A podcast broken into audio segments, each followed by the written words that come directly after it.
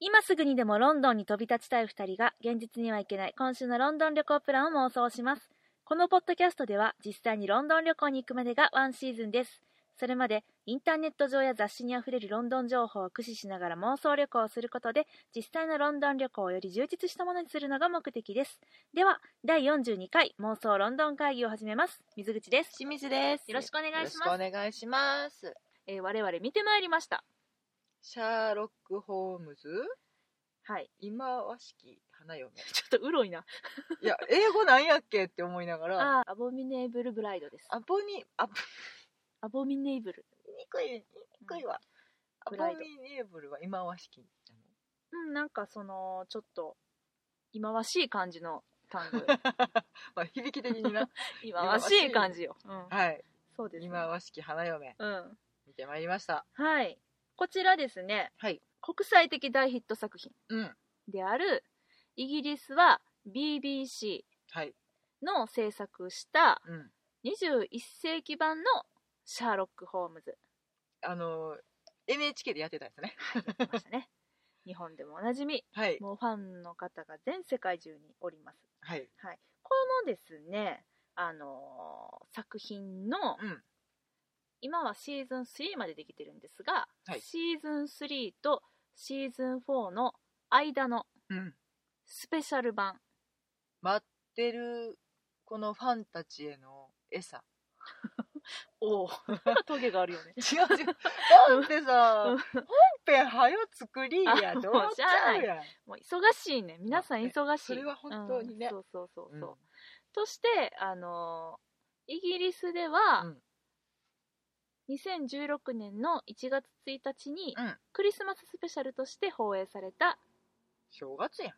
いや違いますよクリスマススペシャルです正月いやいや本編中でも「メリークリスマス」「メリークリスマス」って言ってたじゃない言ってたね。言ってたでし言ょってたね。誰もさ、うん、ハッピーニューイヤーって言ってなかったね。いやだからイギリスでうは、んいやアメリカでもそうやと思うけど、うんハッピーニューイヤーなんて大したことがない、ね、秋分の日とか春分の日と一緒よあ、ただカレンダーを一枚めくるだけの日。そうだよえーお餅とか食べへんか。そうか。お餅を食べんなお餅を食べるからといってハッピーニューイヤーかといったらそうでもない、せ やまなあ、。ちなみに私は正月じゃなくてもお餅は食べるけどな、せやな。うんよう食べてんな。お餅は好きやけどね、うん。うんそっか。クちゃいますよだってに12月25日からたった5日しか過ぎてないじゃないそれそれはクリスマスだよ日本は26日になったらもう正月のことしか考えない民族だけれどもなんなら25日か らね。もうなんかねクリスマスはクリスマスイブで終わりみたいなね雰囲気変がるなものね風潮あるよね。うんいやでも違うんだよ向こうは、うんそりゃその前後はクリスマスだよそっか、じゃあ、うんクリスマススペシャルなのね。もう英国好きなんでしょちゃんと理解してそうやなうんそこにスイッチングしていかなあか んな。そうだから私たちもうん。ハッピーニューイヤーとか正月とか言ってんと、うんもうちょっとクリスマスをじゃあ今年はそうだね。あの押していこうしかていく、ね。なんなら見ないようにしてるイベント やったから。そうもう11月からクリスマスのことをねだってあそうそこね前11月にロンドン行った時さ、うん。 11月やったっけ11月やね11月2014年。ねあの時さ11月も上旬も上旬やったのにさ、 11月うん。もう街がクリスマス一色になってたじゃないもう飾り付け早偉くなーっってとた思っな。て、うん、早いなーって思ったからクリスマスセール一色やったよね、うん話題は。そうまあでも日本でもさお正月引っ張るじゃない、いつまで正月やってんねんと松の内とは言うものの1月うんね20日でもお正月スペシャルのドラマとかあるじゃないあるね。そういうことだと思うよそういうことか。分かった、うん理解。理解イギリス理解を深めた。よかった、うん、まあ、そういうわ けではい。クリスマススペシャル、 はいとして制作されたのが「うん。シャーロック忌まわしき花嫁うん。」というわけでございますね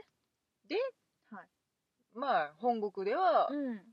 お茶の間の皆様そうそうそうそがうご覧になられてたやつが満を持してうん劇場公開ですよ、そうまああの全世界日本だけじゃなくて、うん他の全世界あとまあもちろんイギリスでも映画館での公開があったんだよねうんうんうんうんあそうかいいそう人そもうやそうってたそうよねそう、うん、だからまあその今回のうん何がちょっといつもと違うかっていうと、うんいつもはもともとビクトリア時代の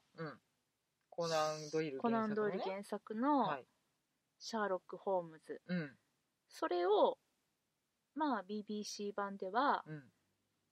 舞台を21世紀に置き換えてうん作っていたそれがデフォルトだったわけだけれどもそこがまあ新しさやったしねそうですねうんでそれをですねもう一周させてうんその現代版シャーロック・ホームズうが、んその現代版の設定のままにビクトリア朝時代うんのシャーロック・ホームズとして活躍してたらどうなるかみたいななんパロディのパロディ戻ってきて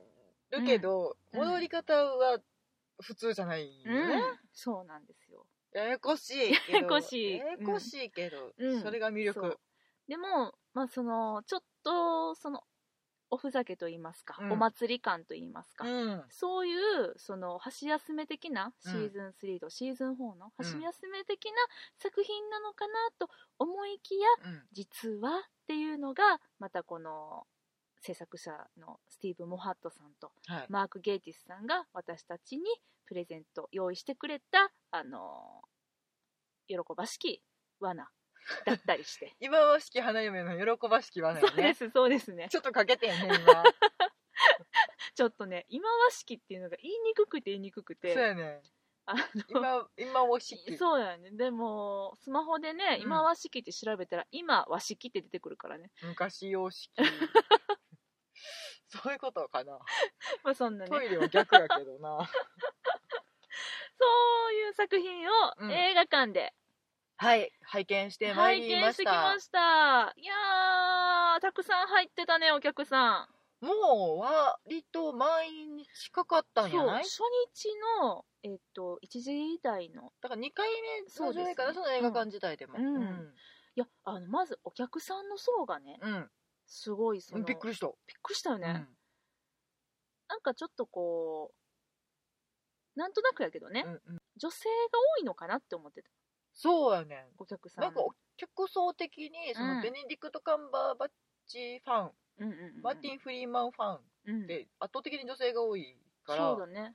女性で埋め尽くされてるのかなうん、と、うん、勝手に想像しててんけど、してた、うん、とんと違いましたね全然違いましたあのー男性の、うんそれもちょっとお年を召された感じの方のお一人様がすごい多かった多かったね、うんなんかそういう日やったんかねそうなんやろうでねも金曜日やから別にそんなサービスないよねないし金曜の平日のお昼だよ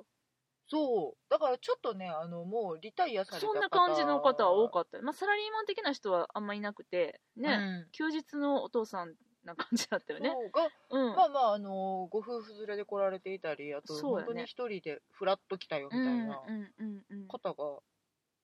思いのほかというかうん半分ぐらいだったんじゃねえぐらいに、そうそうそうそうめっそうちゃ多くて男性の方がなんなら多かったうんよね、うんびっくいりやだからそのまあ NHK すげえなってこととそうやなそのやっぱ根強い人気がね、うん、だかうん、感じられるなと思いましたらシャーロック・ホームズものはもう見逃すわけにはいかねえぜっていうああシャーロキアンね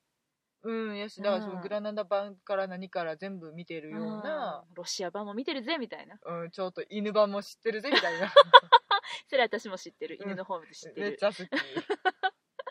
そうそう方なのか、うん、まあまあもうその「シャーロック」っていう作うんうん品をちゃんとうん毎週チェックしたうんおじさま方がうんハードディスクを見直し、うん劇場にやってこられたのかうんちょっとわかんないんだけど、うんでも意外やったねそうやしすごいあの劇場もいっぱいあって、うん慌ててねチケットを私早朝に抑えましたからねあわやちょっと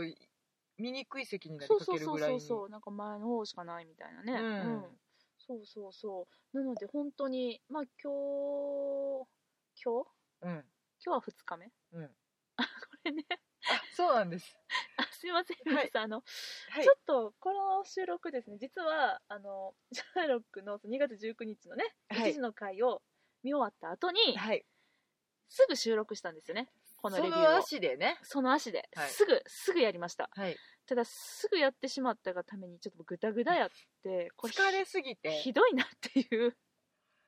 なんかねそう喋ろうという努力が空回るっ ていうちょっことれ不幸なは目に遭い良ましてくないと思ってそうちょっと取り直しをねはいあの翌日の2月20日にはいしております、なのでちょっとあのーうんウェブとかで見てくださってる方は、うんこ私たちの都合上、うんこの後に撮った夜中に犬に起こった奇妙な事件の方を先にアップさせていただいているのでそうしかもねそのね夜中に犬に起こった奇妙な事件の冒頭で、いやーさっき撮ったシャーロックの回ほんまグダグダやったなみたいなことを喋ってるんですけど、はいそれはあのお蔵入りになってる方なので、はいこれはあの比較的ちゃんと喋りますグダグダじゃない方ってない言よっうてにちょねっと書いてあげようかそうですね、うんうん、そういうふうにちょっと書いて、はいあの受 けようと思います、まあ、というこわれけでだけ聞いてらっしゃる方は何のこっちゃって感じですけどね、うんうんまあ、そんな感じだから昨日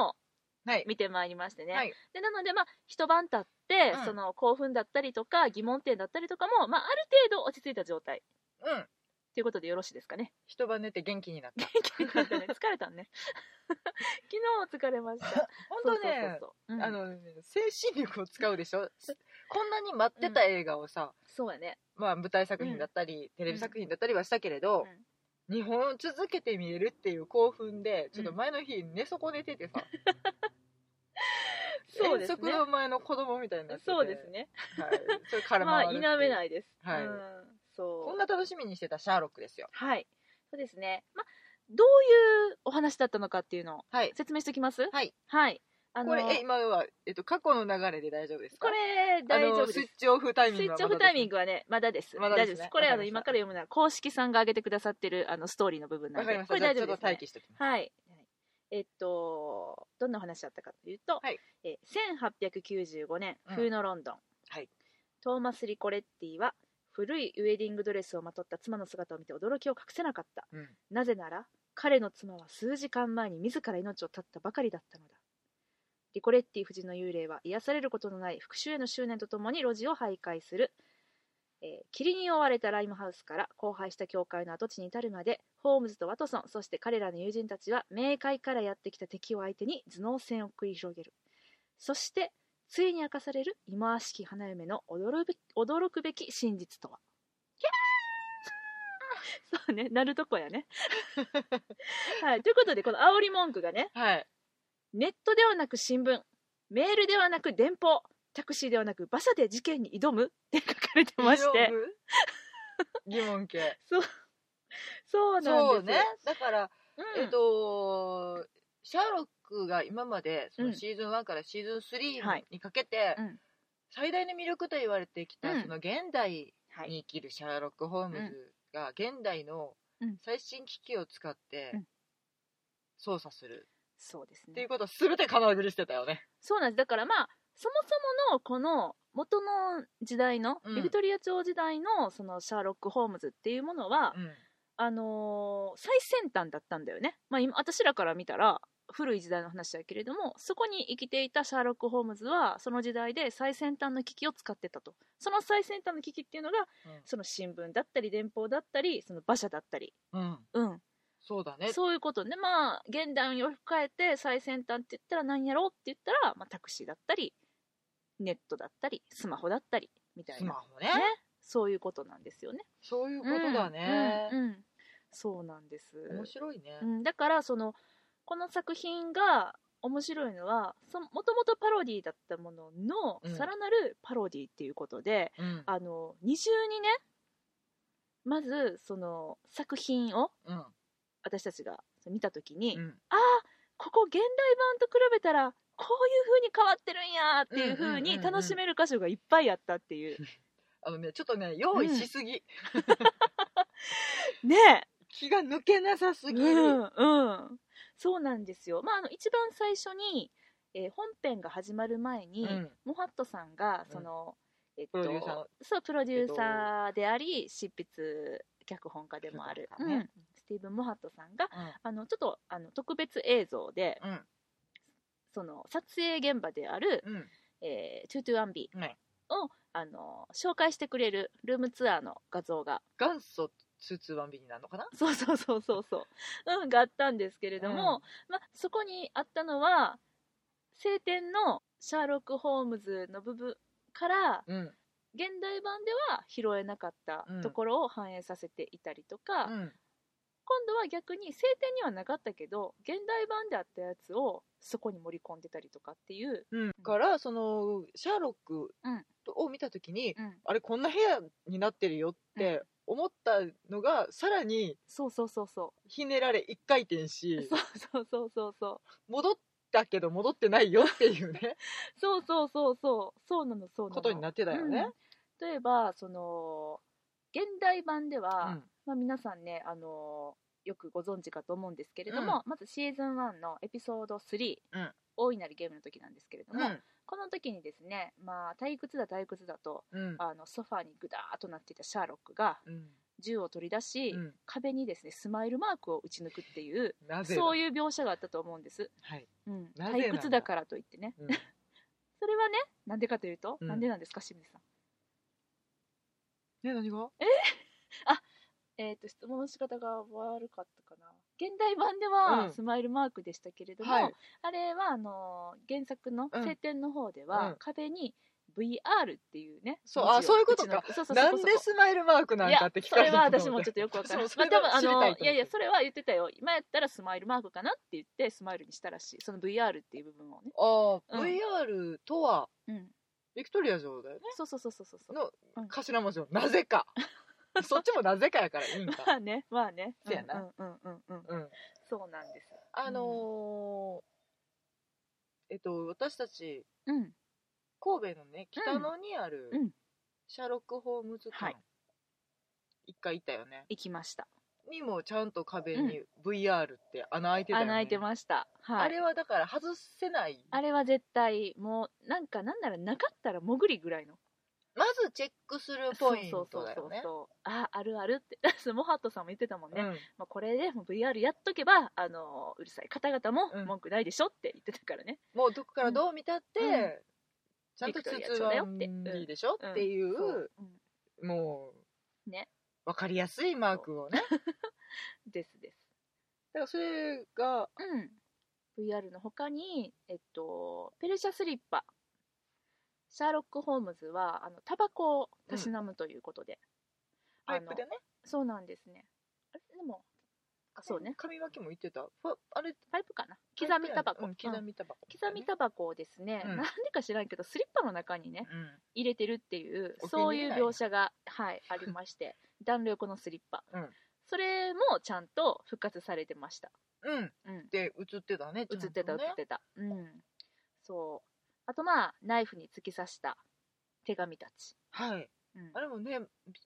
ち絶対チェックしちゃうよねそうあこれこれってなるポイントではありますがまあねその描写も、うんあの現代版の、えー BBC 版シャーロックでうんいやげどっちも BBC 版か現代版の、うんえシーズン1のうんエピソード1で、うんシャーロックとジョンが出会った時に、うんシャーロックがあのジョンに散らかってるなって言われて、うんババババッと手紙をまとめて、うんそこにぐさってナイフで刺すっていう、パスンってねそうそうそうそうそうちょっとそういうエピソードもあったりとかして、うんでうんうもん今度こそ晴天のうんからのそのナイフ便箋みたいうんなね、ありましたうね、ん、っていうのがありまして、まあ、そういう、あのー晴天からのふふっとなるうん、まあまあポイ正ントっていう統のが派を正統派なところがそれなんですけれども、んそれだけじゃなくて、うん今度は B221B の現代版の方にあったやつも、うん逆にうん今回のビクトリア朝うん版のやつに、あ反映まあさせてあるっのていう言うてしまえばおふざけってやつですよ、そうそうそうねありま してね、うんあのー壁にかかっているうんドクロの絵、うん、あれがなんかねちょっとゴシックな感じに変わっててねそうなんかパンクな絵絵だそっうそたうそうのそうよね現代版はね、うんおしゃれなそがう、うん、あの騙し絵になってたのあーあかれね女の人が兄弟に向かってなんかちょっとお化粧してるみたいななうんそういうのがあの引いてみるとドクロに見えるっていうちょっと精神疑うようなねあのそうそうあコのンセでプトもの流絵行でしたっけどねてたのかねああいうの流行ってたのかなあのフルーうんツを描いてると思あって、るね、うん遠くから見たら、うんおじさんの顔だったりとか、うんうんあるね、うん、ねあの、若い女の人やと思ったら、引いてみたら老婆の顔だったみたいな、うんうんうん騙し絵みたいなのいっぱいあるけど、うんうんうんそううやんね、そういうのの一つだよね、あうれ、んそうそれとかあの壁にね、うんあの現代版ではあれ何やろうね水牛かなんかの骨かな分からんねなんかのんインねパラインパラ分からんけどなんかそれ系のねそれ系の角の生えた何か動物を皆さん想像してくださいはいあの、まあ、知ってるよね、うんそれのあのあれは剥製違うなー骨やな骨あ骨骨、うん骨がえっと、壁にかかっててそこにヘッドホンがかかってたかと思いますけれども、あのーそうではなく、うん今回はあの鹿の首うんだだからあの肉が戻肉ったがんよ戻ねった感よね、うんほんでその耳にねあのヘッドホンじゃななく聴診器がかかってるってこれふざけてるよねいらんやんうんうん、うん、全く聴診器いらんやん そうそうそうみたいなそういうのもあり、うんさらにあれだよねしんちゃん見つけたんだよねあの下のスピーディーカフェ、あれさうん、スピーディーって言葉が当時なかったのかねそのビクトリア町に、うんうんうんうんスピードウェルって書いとっあの看板というかあのあそこにホロのとこにたそうそうあの赤い看板っていうのはあのねだから 赤い屋根屋根かうんあれすごい特徴的やんか、うんうんうん同じようなやつはあってんけど、うんうんスピードウェルって書いてなかったよね当時ねスピーディーあーでもなんかちょっと最近の言葉かもしれんね私らもさなんか日本語でもうん昔なかった言葉が、ねナ今ウイとかそれもないか ななんとか的なとか言ったりするやんあなるよねんとかっぽいとかうんなんかそういう感じで今はなんかね Y つけたりとかうんまあなんかドギーとかもなかったんちゃうワンちゃんみたいなのもなかったんちゃう昔あそうか、なんとかっシュとかもなかったと思なかったうんねやろねきっとそうやと思う、うん、その感じやと思スピードウェル う、うん、まあまあ意味は意味はいいんか意味ははなんか速そうな感じ。うよん良いスピードな感じでいいん かなうんうんうんうん。そうだからそのだから早く素早く提供しますよ的なあれ。そうか早いよってわからんわからん。どのまあいろんな意味かファけスてトるフやー思ドうけ的どな。ことかでも決してねファストフード屋さんでもないからね今の全然普通にスピーディーカフェが行けるんだよねうんうんうん。まあちょっとわかんないけど、まあうんそうやってちょっと違ってたりとか。うん うんなんかだかうんらそういう言葉の検証とかもちゃんとうん。今風のやつにちゃんと変えてあって、うんそれもう一回戻すんやなってんいう面白いよね。見方はできるよね、うんうんうんうん。だからなんかうんさ、あのえまだ内容は内容は触れない大丈けど夫大丈夫まだ大丈夫。あの僕の部屋は、うんえっとベイカーストリートのうんうん 221B だよっうて、んうんうんうんうんうん。シーズン1の言ってエたピ。ソード1で言ってたシーンうんが、 The ちゃんと address is Baker Street 221B バチコーンってやつでしょそうバチコーンね バチコーンアまで フ行タヌーンバチコーンのやつでしょ、うん行かなきゃねうんっていそうそううそう、うんののうん、 221B も言ってなかったなんて言ってたん 221B 長いそうだねだからそういうふうに言わないもんね今はね 221B じゃなくてうんうん 221B ってちゃんと言ってたっそうていうふいううこにと言うだよんだねねううんんうん面白いよねなんかそれ略するのもうんあそっかこれが現代風ってことかうんうっんうんんんんていうのも改めて気づかされるそうやねそうやねよねうん面白いちゃんとあのーそういうところでにやりとできるうん作りになってるよねちゃんと細かいうんうんうんうん考察があったんやろうんねうん何をどうやったら笑かせるかっていうきっともう小ネタのひねり出し合い大会してたと思うよこれさいけんじゃねうんうんうんうんとかこの小道具使えんじゃねみた いそうそうなねそうやってた思います、まあ、そんなね感じでうんはいこのお届けされるわけです雰囲気ね、分かっていただけたかと思いますビクトリア朝とははい何たるかうんああのータクシーではなく馬車はいメールではなく電報、電報やったね電話もまだないからネねットではななく新聞うん馬車も乗でっねてたし石畳でね、うんうんであの山高帽的なシルクハットかぶって、うんうん、女性もねあのちょっとゴシックな服着て、コルセットをうんはめてらした時代ですうねんそういう時代で繰り広げられるお話です、はいということでですねうんあのここ からはい、あのー聞きたくない人聞いてください。 そうですね。あの、はネタバレで、あの、お話の内容について話していきたいと思いますので、はい。見終わった後でまたお会いできればと思います。では、えっ、と、まだ見てないよっていう方は、はいえースイッチオフでお願いします。スイッチオフさてもういいんじゃないでしょうかね。はい。さてさて、はいはい。そんなビクトリア時代のシャーロックですよ、うんうんうんえースペシャル版シャーロック。はい、これね、あの、スティーブ・モハトさんと、えーマーク・ゲイティスさんが、うんあの、私たちファンにね、うん君たちの見たかったシャーロックとジョーを見せてあげるよと。見うんたかっただろ、このビクトリア城、ビクトリア朝時代の二人を。うんうんうんで、この時でしかできない、あの、お話やるよって。うんちょっとゴシックなね、うんホラーなね。うんちょっとこれは、あの、やりたかった内容は、うんこれはちょっと現代版にはそぐわないから。このやりたかった内容は、ビクトリア朝時代にこそぴったり合うのでっていう、うんこの事件、今回取り扱う事件がね。うんっていうことで、私たちは、そうなんかと思って、うん待ってました。はいで、蓋を開けてみたら、うん確かに、ああ、これは、この事件は確かに難しいなと、現代版でやるのは。ううんんなぜなら、その、まあ、あのー犯人うんである、その花嫁がね、今はしき人ね忌まわしき人ね、はいこの花嫁が、まあ、あのー死んだはずの花嫁が、蘇うんって人を殺すっていう、そういううんあの設定の謎だったわけだけれどもこれやっぱりちょっとこうね現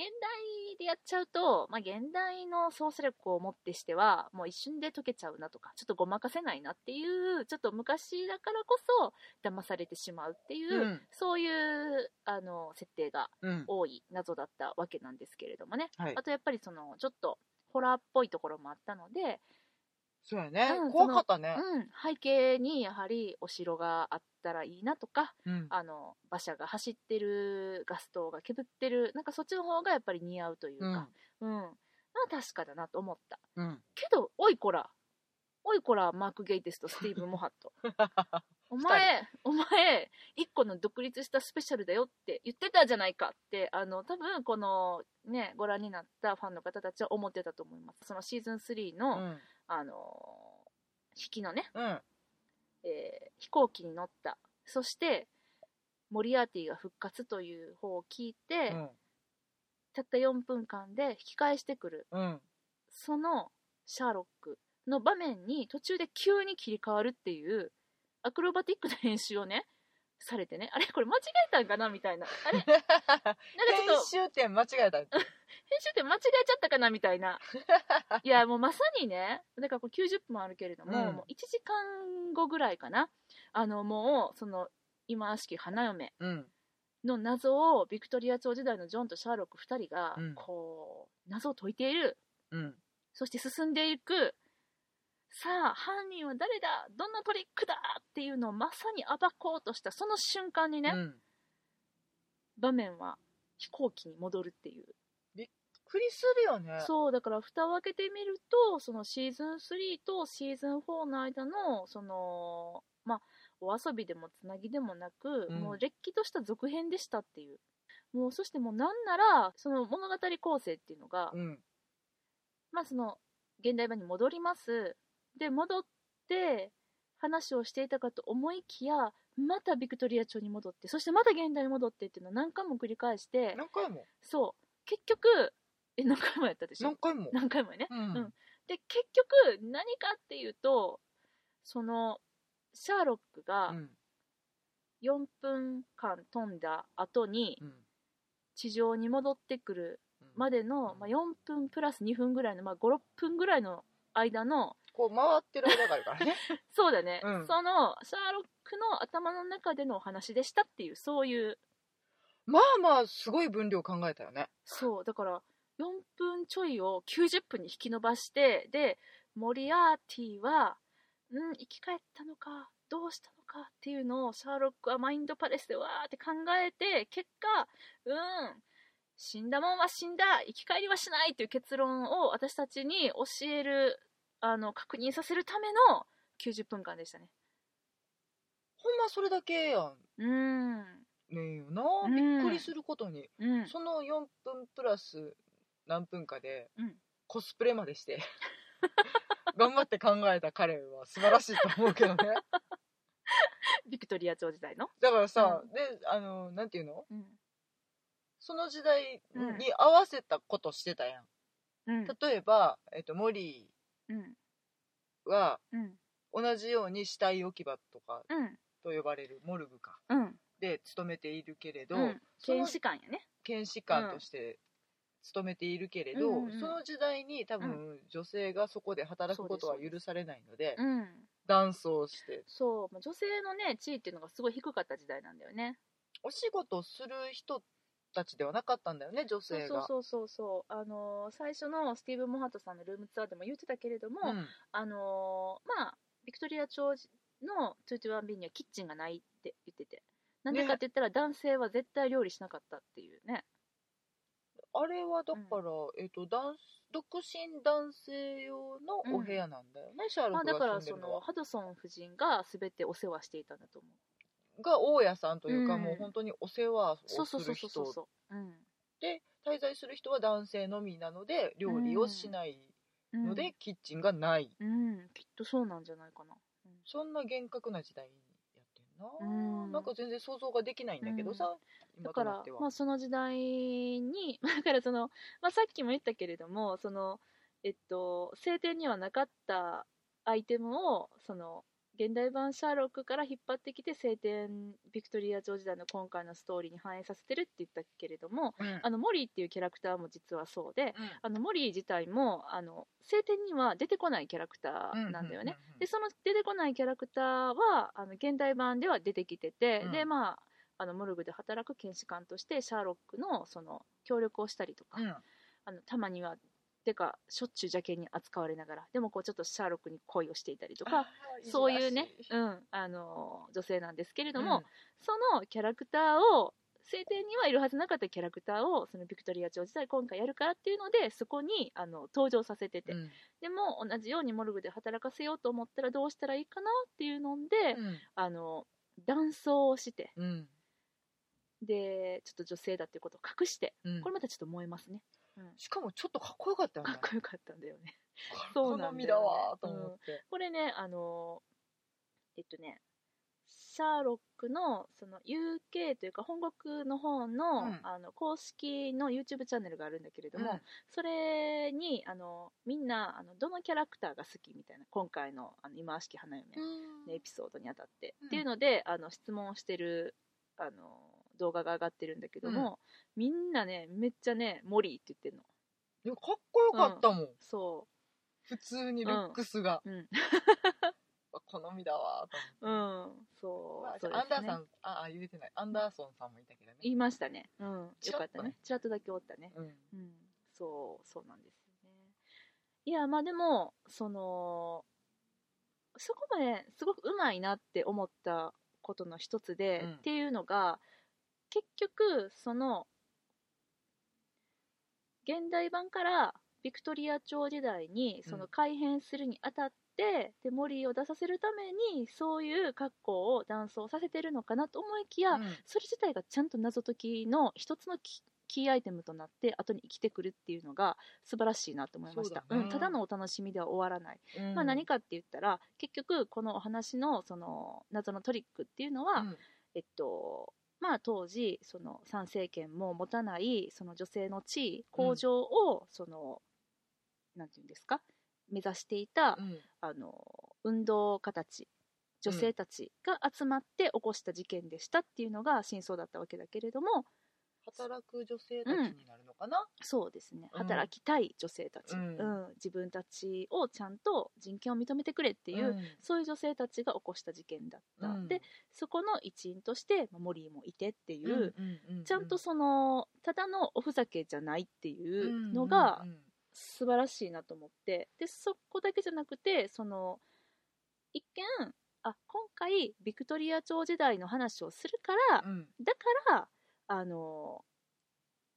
こういう風にこのキャラクター改変してるんだろうなとかって思ったやつがちゃんとあの今度は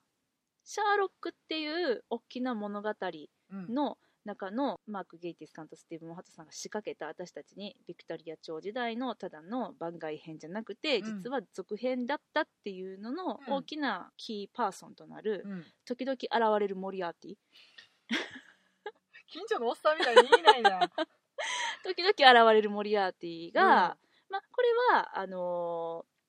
ビクトリア時代のシャーロック、まあ、2人の出会いから始まりますけれど も、まあ、あの間ちょいちょい飛ばしてあって、うんで、まあ、出会いから始まって、うでジョンとあのいろいろね冒険もして、うん、うんでもあの来編バッハ5っ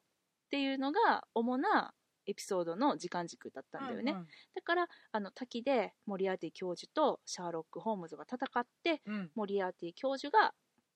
もう滝から落ちて死んだでシャーロック・ホームズは帰ってきたそういう時間軸でのお話うんだったわけじゃない、うんメアリーも出てきてるしね、うんそうだねそうそうそうそうそうでもでもあのー妄想なのかうん何なのか、うんモリアーティが出てくるね出ねてきたね出びてっきくますりした、そうでも私たちは見ていてさうんこれがビクトリア朝時代のお話のそその中でのモリアーティやと思って見てる、そうん、でもこれね何回2回目もう一回見たら分かるんだけども、うんもう喋ってる内容全然現代の話してんの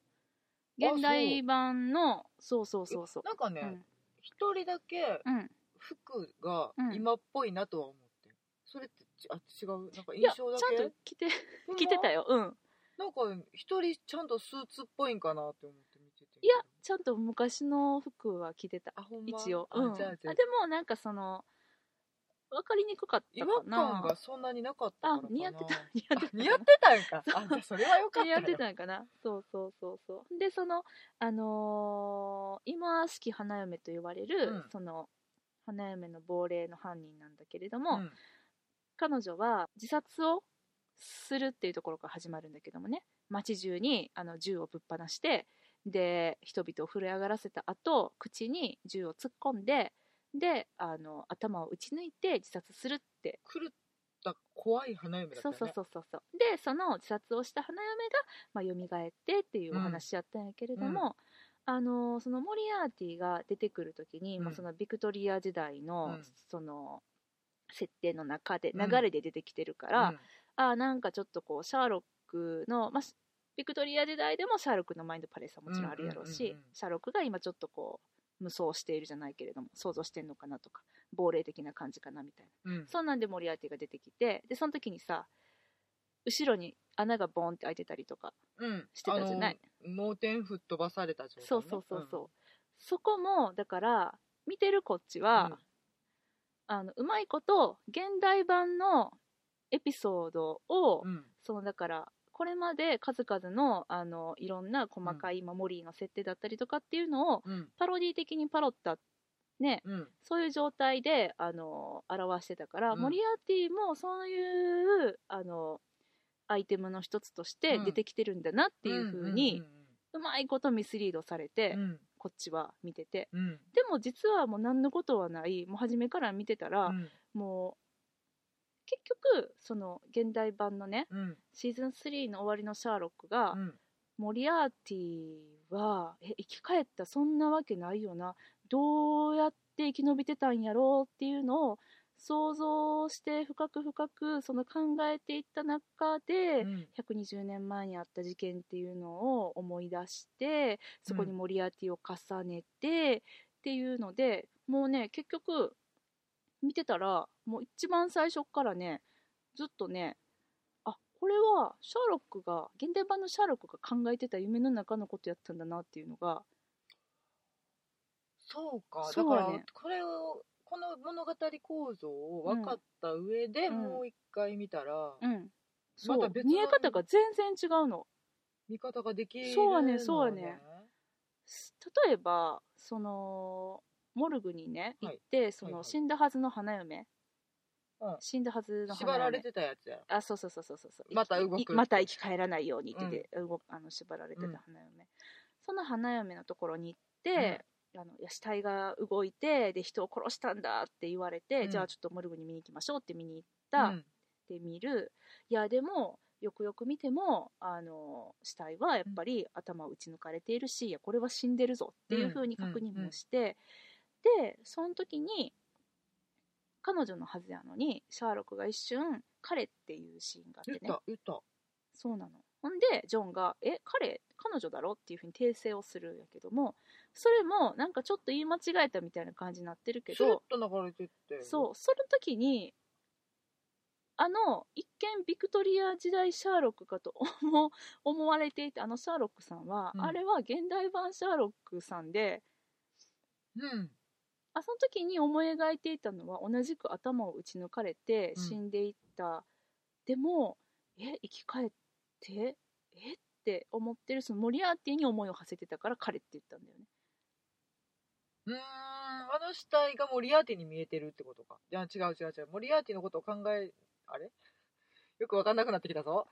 モリアーティのことを考あれはだからえていたモモリアーティを象徴する死体だったからってことだよねそうそうモリアーティのことを探るために、うんマインドパレスに入って、うん手がかりをいろいろ探っていた中で同じような死に方をして、うんえっと、でまだあの解決できていなかったうん事件があるっていいうので、そこに意識を飛ばしていたから、んそのちょっと表現が難しいんだけれども。花嫁のこと半分モリアーティのこと半分考もうなんならメンインモリアーティやったんだよ そうかそういうことかそう、ああだからモリアーティのヒムか、うん、そうそうそうそうそうそうはあみたいな感じでそのえっと実はその初っ端からずっとあの現代もう見えあのビクトリア朝に見せかけて実は現代版シャーロックずっとやってたっていう、そういうことかうん、それのね劇構造がねでまたその行ったり来たりして見てるこっちをうまいことかき乱してくれて、うんとてもねあの私は面白かったですめっちゃあの気持ちよく騙されたしあの驚きもあり良かったです、だ騙されたね、うんそうかもう一回見たらわかるのか、うんなんかね途中でうん誰と喋ってたお兄ちゃんか、うんお兄ちゃんと喋ってる時に、データにウイルスがうんうん侵入するみたいうんな、うんその時代ではありえないことうをんちらっと言ったりとかうんうんうんしうんてた時に、うんなんかあれうんうん本当にそのそうそうそうそうウイルスが侵入するかのようにそういう言語が入ってきたから、うんなんだこれって、うんうんうんうんうんもうだからそういうちょくちょくうん私は気づかなかったけど、うんそういう仕掛けがうん全編にわたって張り巡らされてたってことか。うん、そうそうそうそうあとなんかリスト作ったかとか言われてたけどそのリストっていうのも、まあ、現代版のシャーロックがそのまあ薬物中毒にねあの、な ヘルヘルだったね。なってまあまあなんていうのかな、まあ、あのやってしまった時に、うんあの対処するための,、うんその薬物摂取リストっていうのを作っとけっていうのを現代版シャーロックさんお兄さんが言われてたみたいなんですけれどもうんそれが、まあ、最初何のこと言ってんのかなリストってって思っててんそれ、うんあのえっとビクトリア朝の中でのデうんィオゲネスクラブに行った時に、あのデブいお兄ちゃんのとこ ろケーキ食って たそうそうそう そうデブのお兄ちゃんのどもうこなにんだなんだあのデブあれやりたかったんやと思うね言んっちゃった言っちゃった晴天ではさデブやったからマイクロフトはねそういやでもね、あそこまでじゃなくないいやもうやっちゃったやっちゃった強調したいそううんそうそうそうででも、あのーその時にリストは作ったのかとか言われてたやん、何のことやろうと思ってたけど後々ああそのリストかってあの現代版パートで出てくる現代パートで出てくるので、うんなんかでもそれも、うんその時代のお兄ちゃんに、うんうんあだからデブいい人に言われても、うん違和感のないセそうそうリそうフそうではそうあやったねのそうやでねなんか引っかかりつつも見過ごすんだよね、うんうんそうそうそうそれをね2回目見るとね、うんああここのセリフあここで言ってたんやとかっていうのがすごくたくさんあって、うんこれがね面白いですね2回目以降見るのにさすが3回目見たプロやね3回目じゃないよもっと見てたん かあのね20回ぐらい見たががあかん激プロやったすごい人やったああそうですよ、まあ、うそんそんなねそんなあのいや日本語字幕がついて見たのは初めてなので、ああそうか、うんまあうんまあねうん、まあそううだよねう、んまあ、でも日本語字幕にもちょっと不満なところっていうのはいくつかあって、はいまあ、私が見ててフフフって笑ったシーンっていうのが、まあ、何箇所かあったんですけど、うんもう一番笑ったシーンがうんあの現代パートの何回目かのこのあの行ったり来たりの時のうん。現代パートの現代パート。うんはい。シャーロックが、あのリコレッティの墓をエミリア・リコレッティの墓を掘り返すって言い出してうん。死体を確認するんだって言い出して周りにみんな止められて、はいはいうんあのジョンが呆れて、うんあのもう帰るって言い出して、現代パートじゃないな。ビクトリアじ、うんうんあれ現代パートあれ現代パートか。現代パートですよあ、そっか。うんもう混乱してる 私。え私20回見たから各自各各自なんですけどそうやな、100年以上経ってるやつを掘り返すのかっていうところやね。はいはいそうはでい。すそうですジョンはまあ呆れてうん。で帰るって言うんだけどうも、ん。僕はメアリーを連れて帰るって言ったのね言った。その後メアリーが「えっ?」ていう顔してでジョンが言い直すのうんあのメアリーが僕を連れ連れて帰るでメアリーが「よし」って言ってで2人は去っていくっていう、そういうシーンがあったんだけども面白いや。そうでしょ、うん。でも日本語字幕では全然そんななんかニュアンスなくて「帰るぞ A」みたいな感じで帰っていっちゃったのそうやね。お願いだかなんか言ってた気がする。メアリーに対して、だから帰ろうって言われて、むって顔されたから、うんもう一回、なんか、お願いだようんって言って、なんか頼まれて、うんオッケーっていうニュアンスやった気がする。うーんなんか言ってるところには、かぶせてあったのは、なんかそんなセリフやった。うんだから、あ、なんか、それはそれで、その、ちょっと、メアリーの方が立場が強いっていうのうは、ん表現されてうんてんけど、うんそんな面白じゃなかったあ。そう、うんまあ、でもそんな感じでまあ字幕にはちょっともう一個不満があって、うん、最後のね、うん滝のシーンうん、あそこでさまああのシャーロックがうん、モリアーティとうん、対決するっていう時に、うん。ジョンがやってくるわけ ですねあ、来たヘルパーで来た。ヘルパーかどうか知らんけど 来ましたはい。で来てその時にうんシャーロックが「来たのかジョン」みたいなことを言うわけですうん。でジョンが「えジョン今までそんな呼び方してたか?」みたいなことを聞きますうん。でシャーロックが「もうずっと前からこうだっただろ」みたいなことを言います、うんでジョンが「そうだったなシャーロック」っていうふうに言うんですでも日本語字幕はですねそのジョンの「シャーロック」って読んだそれがスルーされてて字幕なしだったのうん。あかんやんと思ってそれ重要なとこやんと思ってそうやね。うんスルーかいってなるよね。そうでしょ一応なんか耳では聞こえて。いやあかんってちゃんと字に字に起こさないやでもそれはそうやね。あ、うんなんか感動ポイントやん。それ、え、それ、ああの、面白は、まあ、ちょっと目をつぶろうん面白は目つぶらなあかんう。面 白あれちゃんとしてほしかったな。うん吹き替えの方来たい。あ、そうですか？ううんん。やけど、それは重要ポイント。だからその名前をうさ、ん。下の名前で呼ぶみたいな。うん。一個仲いい二人の関係性うん。がさ、売りやったわけやん、この作品って。そうですそね。れの肝なんじゃないのいでや、そうだよ。その名前で呼び合うってことは、現代をうん。匂わすってことうん。でしょ、うんうん。あら、そんな重要なことを。そうやね。飛ばして貼って、うん。ああって思い思ったっていうそういうその。ね、英語版をずっと見てたものとしてはどんな風に訳されるのかなと思って楽しみにしてたのでちょっと大事なとこ飛ばしたなっていうのがちょっと だい残念なとこでした、そうやね。うん、そうなんですせっよかくのライヘンバッハの二人やのにね。そうやで、もうだって感動ポイントやんなんかあの滝のシーンにジョンが助けにやってくんねんでどのシャーロックも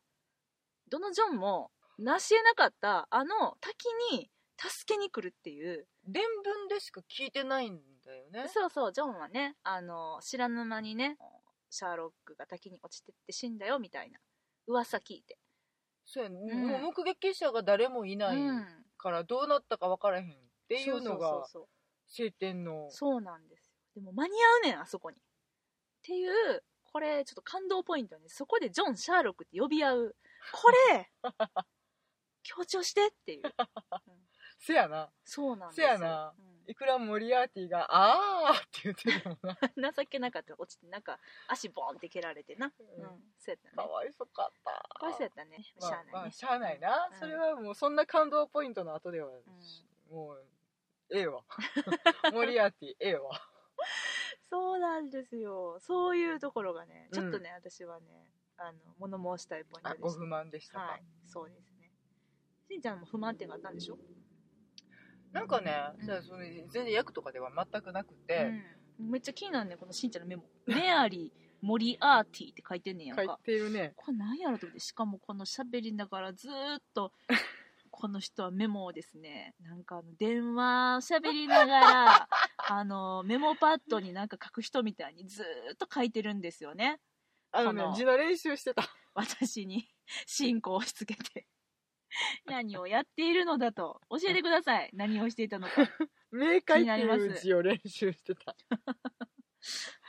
分かんないですねななんなんでこのメアリー・モリアーティ違はうんだよねメアリーさ有能すぎへん、メアリーは有能だよなんかさもう行ってはいけないポイントまで行ってないなんか国家機密をさうんスマホ1個でうん 現代パートそう現代、あのなんやろえっと、ビクトリア朝の方はもううんその時代考察うんをちゃんとされてたから、うんちゃんと足でついていって、うんうんうん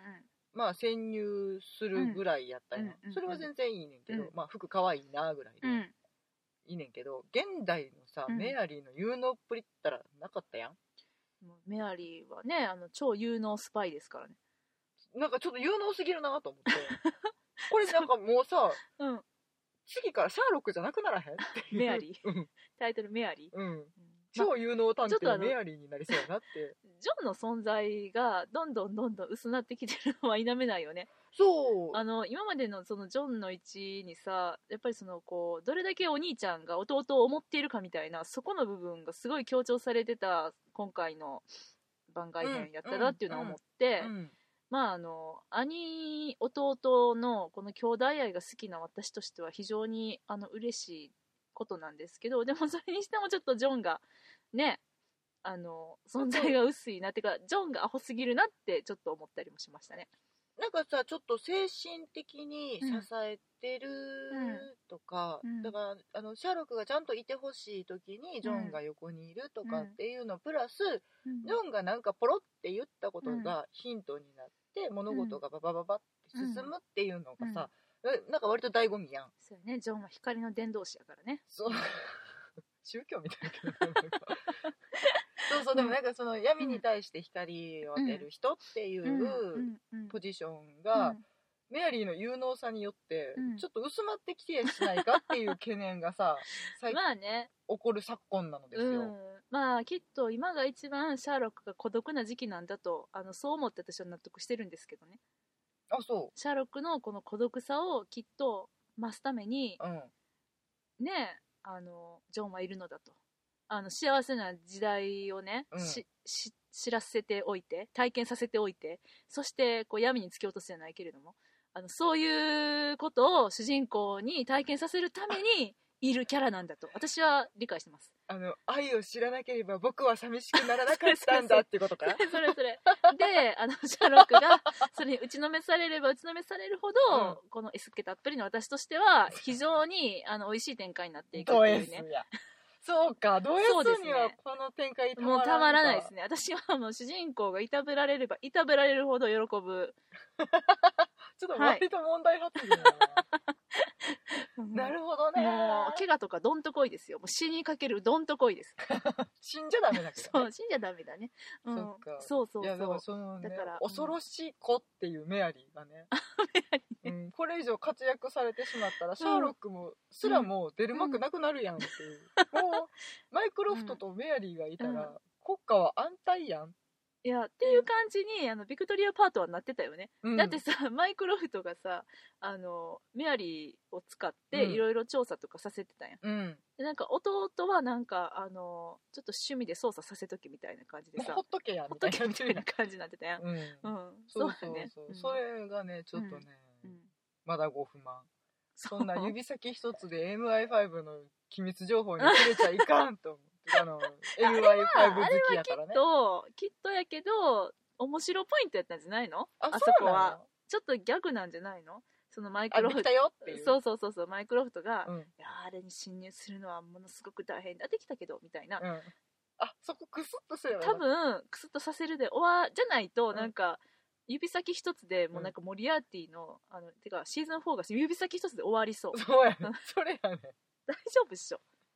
それは大丈夫だよ有能すぎて怖いってなってさすがにさすがに大丈夫やと思いたいけど、ね、思いたいけどうんね、うんうんうんうんうんそうねじゃあこのモリアーティっていうのはこれ何この不満のうんこのメアリーとモリアーティこのモリアーテ恥ずかしいからやめてそのメモを読み上げるっていうのィ って書いてるからここにこれ何よ、違うだからモリアーティもさ、うん一緒なんやあのねうんシーズン3のはいメイン的うん、は、えっと兄ちゃんミケルセンだったわけじゃないラース・ミケルセンって言ってくれる、お兄ちゃんミケルセランース・ミケルセンねのだっけマグヌッセンか、あマグヌスセン、うんマグヌッセンがもうラスボスとしてうん控えててそっうだよていううんうん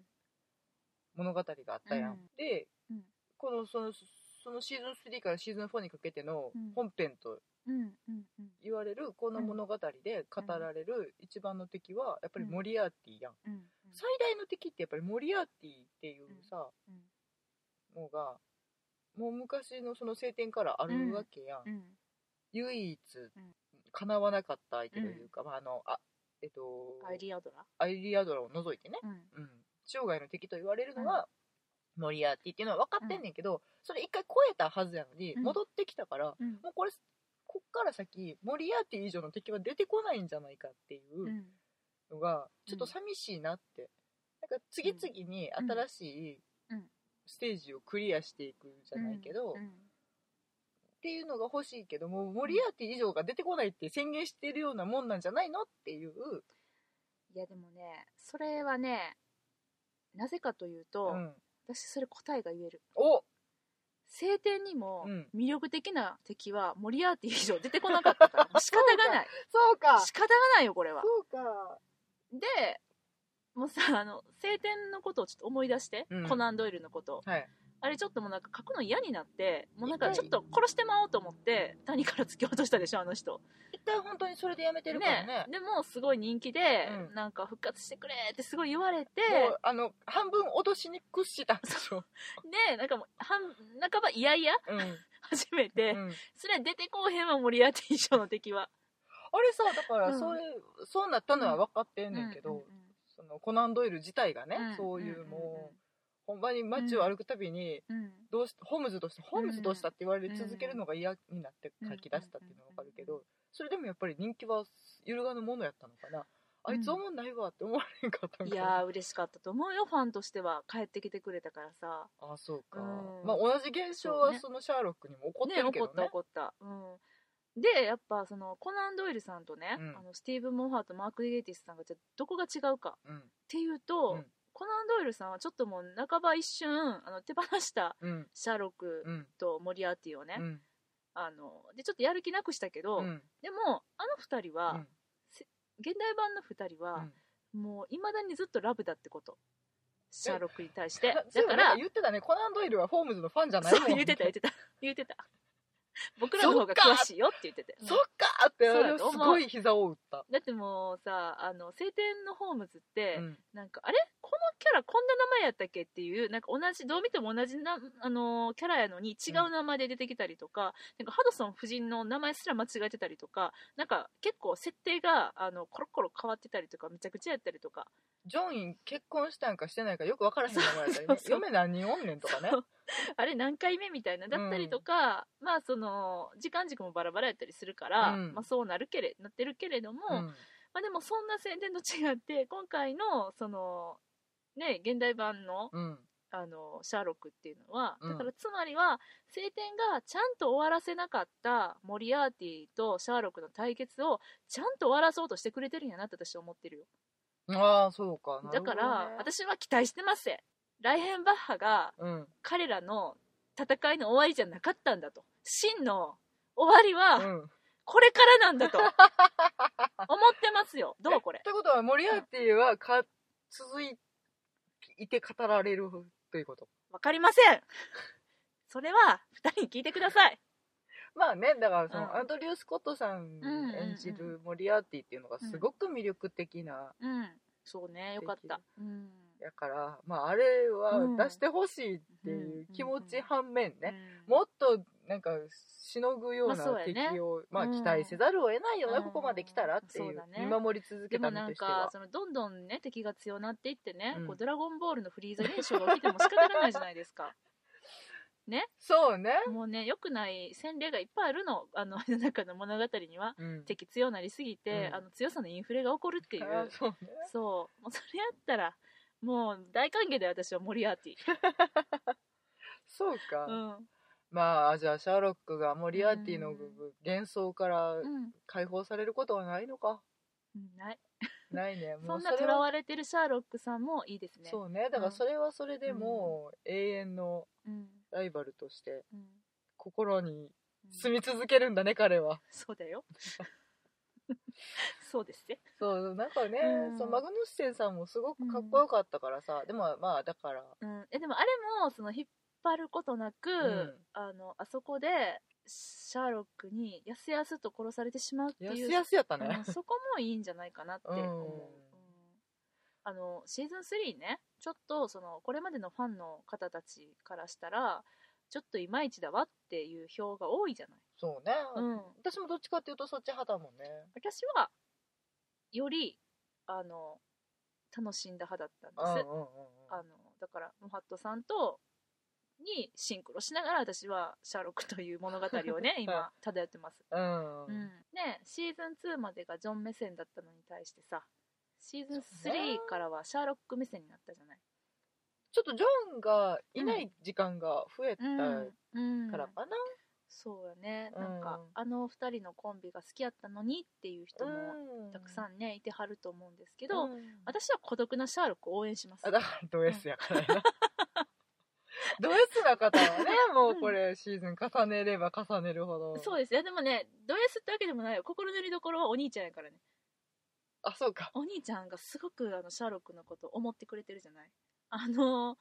そうなのかなってシーズン3の時に思ったけど、うん今回を見てよりそれは強くなりましたねちょっとだからあの逆に存在感増してはいるよね一緒に実家帰ったりねなんかちょっともうマーク・ゲイティスさ うんちょっと自分の出番増やしてんちゃうかって いう絶対書いてると思うちょっとこれ出といた方が儲かるぞっていうなんか違う仕事も増えるしなとかっていう計算は絶対あるよねそんなことはないよいいシーン書いてたりしてなんか一緒にタバコ吸ってそうさ、やねあれもいいシーンやね一緒にピッて隠したりとかするのかわいいやんあとはもうね、だからそのシーズンなんぼまで行くつもりなんやと正正直に言いなはれって私はいいよ読んで終わってくれても全然そういやでねでもね、あのきっとね、養蜂のとこまで行こうとしてるんちゃうかなと私は思う。そしてミスターホームズへ続くってか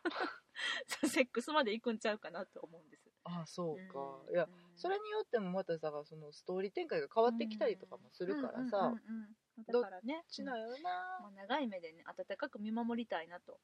うん、こんなになんか、あのドラマにね、うん同時代に、同時刻に、うんハマって、うんその続きを楽しみにできる全世界のファンと一緒に。うんこんな楽しいドラマなかなかないなと思いますんで私は続いてくれたら嬉しいなと、そうやね、うんなんかうん、オリンピックみたいになったらいいのね そうやねそうやねあの4年に1回ならあいやぬさ2年4に1回そう2年今までは2年に1回やったのがちょっと今回もう1年3年空くことになるからねだから、えっと、ラグビーワールドカップいう 程度3ラグビー3年なん年やったと思うよう、うんん、まあでもそんな感じでね、うん、今水口から聞いてまだ捉えきれてないことがいっぱいあったから、うんもうちょっとオンエアもねああきっとねしてくれるやろうしね NHK で、待ってるうん、吹き替えも待もっうて一る回あの映画館行ってくださっても構わないんですよ、あそううか、んでもさ、うんそれまでにもう見たいやつ がさそう次やな々公開されちゃうも見なあかんやつミ目スタ白押しーやかホらーなムズも待っとるんよそうです1ねヶ月後にそうですねでしうょ、んだそかうらです映画館行って予告編も気が抜けなくなってきてるからそうやさな、そうやうな、んいっぱいチェックしないとねって思って、はいというわけで、まあ、私たちが見てきた「シャーロック今しき花嫁」のはい感想でした言い忘れたことない、ないあ一個だけある私何何何何何、あの飛行機の中でねうん、あの飛行機現代パートの飛行機ちょっとさあの天井が低かったでしょちっちゃいんやもんだってもうそうやなプライベートジェットやからなうんでもうお兄ちゃんとか大きいからこうやってかがめてたしシャーロックもこう出ていく時にこうかがめながら歩いてた けんいや体変現してはるんで こうやってあのこうやってこうやって言って首かしげて縮めてはりますけどはい、なんですけどあのー最後にお兄ちゃんがねうんジョンにね、うんシャーロックのことを頼むっていういいシーンがあるんですけどうん、そこでジョンは全然もうかがめないのシュッて立ってんのちっちゃいんやなと思ってそれどうリアルホビットってことマーティン・フリーマンかわいいなと思って ジョンちっちゃいとあ思っのてホビットんちにうん行った、うん えっとイアイアアンンマッマッケケラランンねさ。うんんのうん感じだよ ね、そうそうそう、あの、マーク・ゲイティスさんがね、うんうん大きいから、ううんんそうなんです。でも、あの、ジョンはシュッて立ってて、うんまあ、なんならジョンの奥さんのメアリーもうんピシュ立ってたから、うんまあ、ちっちゃい夫婦やな、思って、可愛いな、思って。ほんまちょっやねとそれがね、あの、キュンってきました大。きい兄弟とちっちゃい夫婦やかそらうねですね。キュンってきました。萌えポイントはい、それが以上です。はいはい。そんな感じでね。はいというわけではい。じゃあ、あのーえっと、妄想ロンドン .com で、あのーブログやってます。で、ツイッターもしてます。えーお便りお待ちしてます。妄想ロンドン、アットマーク Gmail.com にお便りいただくか、ツイッターで話しかけてみてください。はいなんかね、あの、リクエストとかも受けたまりますよ。ぜひうん昔のね、映画のレビューとかもね、ああそういうのね、うんやりたいね全な然んか映画とかさうんテレビとかさ、もうなんかみんなで共有できるもので何かしてみたいねとか、ああ、そうね、そうね。うんなんかちょっといろいろ考えてますんで。はいはいご意見などはあのいやちょっとお前それちゃうぞっていうのとかも大歓迎ですあの 今日のね、この話の反論とかもね、あー全全然歓迎です。はいはい。というわけで、長くなりましたが、今日はこの辺りでお別れしたいと思います。さよなら。